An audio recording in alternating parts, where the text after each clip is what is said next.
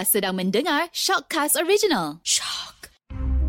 Jika anda diminta masuk ke sebuah bilik gelap untuk disoal siasat, apakah anda berjanji hanya akan berkata yang benar-benar?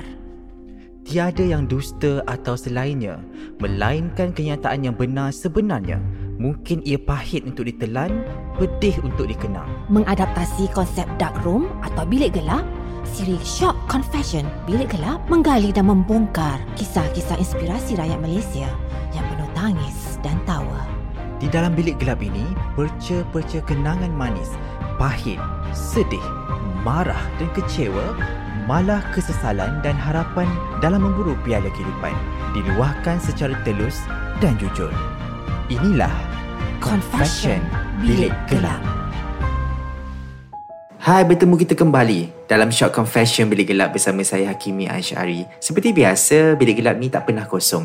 Kita akan sentiasa bawa sesiapa saja untuk dia ceritakan cerita inspirasi untuk kita dengar dan mungkin cerita inspirasi ni kena dengan jiwa kita, kena dengan keadaan kita sekarang. Jadi, di Bilik Gelap inilah kita merungkai segala-galanya mungkin untuk kita reflect balik kehidupan kita yang pernah kita lalui untuk kita hadapi dan minggu ni special sikit sebab saya buat seorang yang sangat sensasi sekarang dan tak lain tak bukan Atisha Han Terima kasih Atisha kerana sudi bersama saya dalam bilik gelap ini. Okey Atisha, ramai cakap betul ke gelap bilik ni? Jom Atisha rasa gelap ke tak?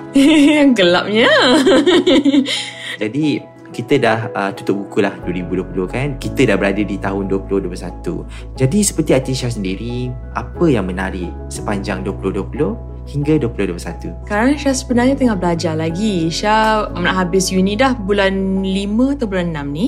Syah memang belajar dekat UK sebelum ni. Tapi sebab dah covid semua ni takut nak duduk seorang-seorang kat situ. Jadi Syah choose to balik Malaysia. Jadi sekarang ni yang uh, biggest difference dalam jadual Syah apa semua ni Is uh, trying to fit in classes. Macam sekarang classes dah start petang Start macam malam. Pukul 4, pukul 5 baru ada kelas. Pagi-pagi tak ada kelas langsung Tapi kadang-kadang sampai pukul 11, 12 malam masih ada kelas. Sebab saya rasa macam kelas Syah Kira macam rasa start lambat.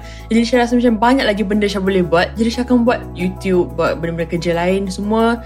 Dari pagi sampai petang. Dari petang sampai malam saya buat uni. Jadi macam baru saya re- realise Lama-lama saya buat benda ni Bila masa aku rehat Okey, Atisha dikenali sebagai seorang YouTubers dan juga adik kepada selebriti popular Nilofa kan ramai yang tahu. Dan saya sebenarnya mengenali Atisha juga daripada YouTube Atisha sendiri. Ah, thank you YouTubers, Instagram dan sebagainya. Jika boleh ditulis dalam borang pekerjaan kan, apakah pekerjaan Atisha sebenarnya? Syah rasa Syah happy sangat-sangat dah apa dengan apa Syah buat sekarang. Syah suka buat YouTube. YouTube lah number one. Instagram ke apa ke tu macam not priority Syah. Syah YouTube memang jiwa Syah. Sebab macam Syah memang suka buat video. Syah memang suka... Syah memang macam introvert sikit tau. Syah suka duduk seorang-seorang sikit. Syah suka... Syah adik-beradik ramai. Syah sepupu ramai apa semua. Tapi Syah lagi suka jumpa tu macam... Jumpa tu suka best. Tapi at the end of the day tu Syah macam kena ada privacy sendiri Syah kena duduk seorang-seorang Syah kena end the day tu dengan diri Syah je Syah suka benda tu jadi macam YouTube semua ni memang it allows me to do that macam uh, orang-orang yang follow Syah semua dia akan like grow up with me daripada sekolah ke sekarang uni kebanyakan kat uni kan Hmm, itu dia. Jadi sebenarnya Atisha, saya suka membaca personality seorang berdasarkan birthday Atisha sendiri. Juga relate pada personality dia, ya. Jadi uh, setelah dikira kiraan metafizik yang saya kira, Amira adalah nombor 4. Jadi nombor 4 ni sebenarnya ada satu perkara yang mana dia mudah kesian dengan orang. Betul tak Amira? Ataupun ah ya kot macam betul Uh, dan sebenarnya pernah tak berlaku dalam situasi kehidupan Atisha Han ni sebenarnya macam mana?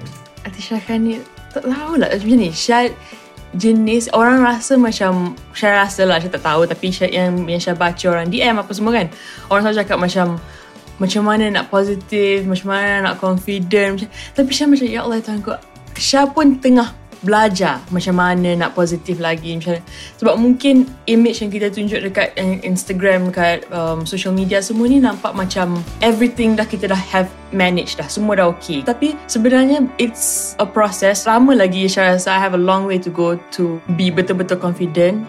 Bukan just look confident and to be betul-betul positive because some days I'm ya Allah macam especially now dengan covid lah apa semua it's not easier untuk kita ni jadi macam lose hope macam tu. Menjadi seorang manusia ni kadang-kadang kita tak tahu kan struggle kita seperti mana. Dan sebenarnya walaupun mungkin di luarannya kita kelihatan senang, kelihatan mudah. Tapi uh, struggle tu sendiri datangnya dari berbagai cara. Jadi macam Atisha sendiri apa struggle yang Atisha pernah lalui dan mungkin Atisha rasa inilah struggle yang mendewasakan Atisha sendiri.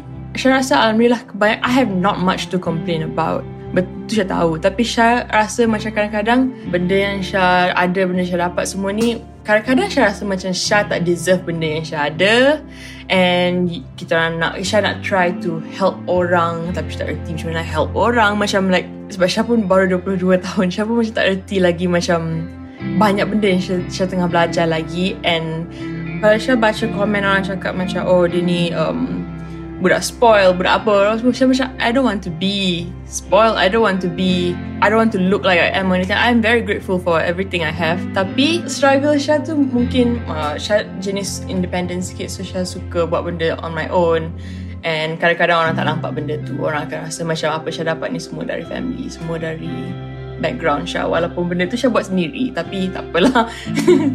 Okay Tisha, ni personal lah kan Macam saya lihat Tisha seorang yang baik kan Suka nak memberi orang happy dan sebagainya. Jadi macam Atisha sendiri pernah tak terluka? Pernah tak orang ambil kesempatan ataupun mungkin Atisha boleh cerita macam mana Atisha melalui kehidupan Atisha? Ada je. Tapi macam contoh benda yang macam orang lagi believe in other people's work than they believe in my work. Walaupun orang tu rapat dengan Syah. And Syah rasa macam Syah ni betul-betul nak tolong And orang yang dia dah minta tolong tu tak nak tolong pun. Macam tu faham tak? Macam like Syah ni nak tolong tapi maybe dia rasa Syah punya influential ability ni is not there ke apa ke bukan tak tahulah macam tu. Benda macam tu macam tu banyak berlaku sangat-sangat. Sebab Syah rasa kebanyakan masa Syah memang nak bagi orang happy. Nak bagi orang happy nak bagi orang happy jadi bila masa Syah yang happy Syah rasa macam Syah tak pernah pentingkan diri Syah sendiri And tu memang macam Syah rasa Syah tak nak jadi macam tu Sebab benda tu letih.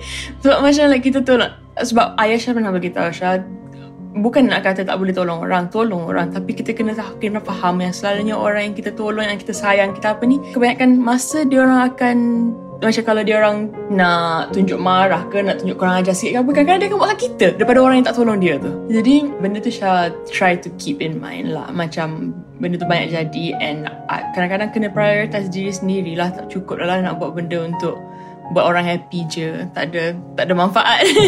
Hmm, satu benda yang jujur di Atisha sendiri. Jadi macam ramai yang melihat Atisha di luar kelihatannya mudah kelihatannya senang. Jadi sebenarnya di setiap lorongan rezeki tu ada jalan dia ada cara dia. Macam Atisha sendiri jika boleh dikongsi lah Atisha kan? Apakah doa yang sentiasa Atisha minta ataupun perkara yang menjadi permintaan Atisha kepada Tuhan ataupun mungkin kepada orang-orang yang Atisha sayang? Syah selalu kalau orang dok macam Kak Nova ke Mama ke? Dia orang pergi Mekah ke apa kan? Kita dia akan tanya kita nak doa apa nak suruh minta doa apa. Syah akan guna doa sama. Tiap-tiap kali benda ni yang Syah doa kalau tengah solat apa semua Syah akan doa benda sama. Is not happiness and health. Kesihatan and just happiness. Kalau tak ada, kalau kita kaya lah uh, macam mana pun, rumah besar macam mana pun, tapi tengah sakit, tengah buat apa? Siapa, siapa boleh enjoy benda tu? And apa tu kalau kita orang tu macam okay sihat tapi and, and kaya tapi apa semua tapi kita ni constantly tengok orang lain jealous dengan orang lain. Oh memang tak lah. Jadi macam terus tak, takkan takkan bersyukur dengan apa yang kita ada. Sekali Tuhan tarik tak tahulah. Jika boleh Atisha recap balik kehidupan Atisha kan? Perkara apa yang mungkin Atisha rasa regrets ataupun menyesal dan jika boleh diubah kembali adakah perkara itu yang akan Atisha lalui ataupun seperti mana Atisha? Hmm. Syah rasa Okay masa Benda ni macam very personal Tak pernah cakap kat mana-mana pun Tapi Masa Syah umur 13 tahun Syah masuk boarding school Jadi Masa Syah masuk boarding school tu Syah Stop kelas mengaji Sebab Syah masuk international school agama kelas kat sana pun macam basic sangat-sangat lagi lagi basic dari PSR jadi tak ada extra ilmu baru about agama tak ada. Jadi Syah tak baca Quran lama masa tu. And macam ambil masa lama sangat-sangat untuk Syah boleh lancar balik. Syah boleh tengok lagi huruf apa, huruf apa semua tapi lama, lambat nak baca satu page tu lambat. Jadi benda tu Syah biggest regret lah. Sebab benda tu sampai sekarang pun, pun Syah rasa macam sebab Syah tak keep it consistent. Sebab Syah kat boarding school 7 tahun. Uh, jadi tak ada lah macam yang boleh baca sekejap macam tu. Ah, like, kalau sekarang family Syah duduk sekali baca apa-apa sekali Syah macam akan slow. Syah akan nak baca yang rumi ke apa ke. Jadi susah. Jadi, bila kali terakhir Atisha menangis? Dan kenapa Atisha? Okay, last Syah menangis. Oh my god, tengok movie.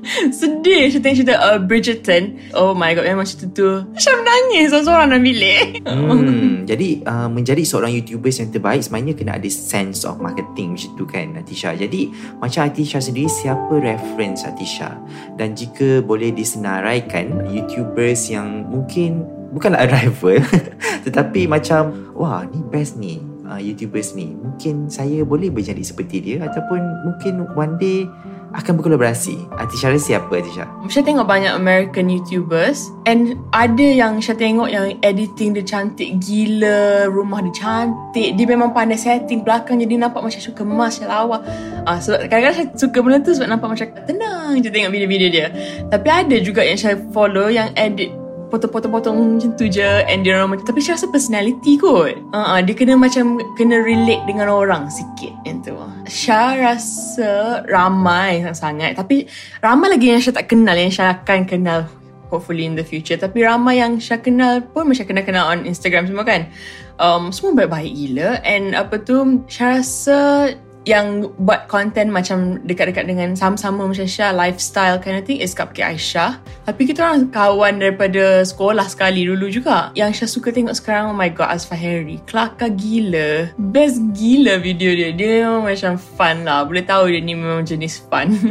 Okey, bercakap mengenai syukur kan Atisha. Jadi dalam kehidupan Atisha, ada tak perkara-perkara yang Atisha rasa macam eh bersyukurnya lah dapat momen-momen seperti ini dan momen seperti macam mana yang Atisha rasa paling bersyukur lah dalam perjalanan hidup Atisha?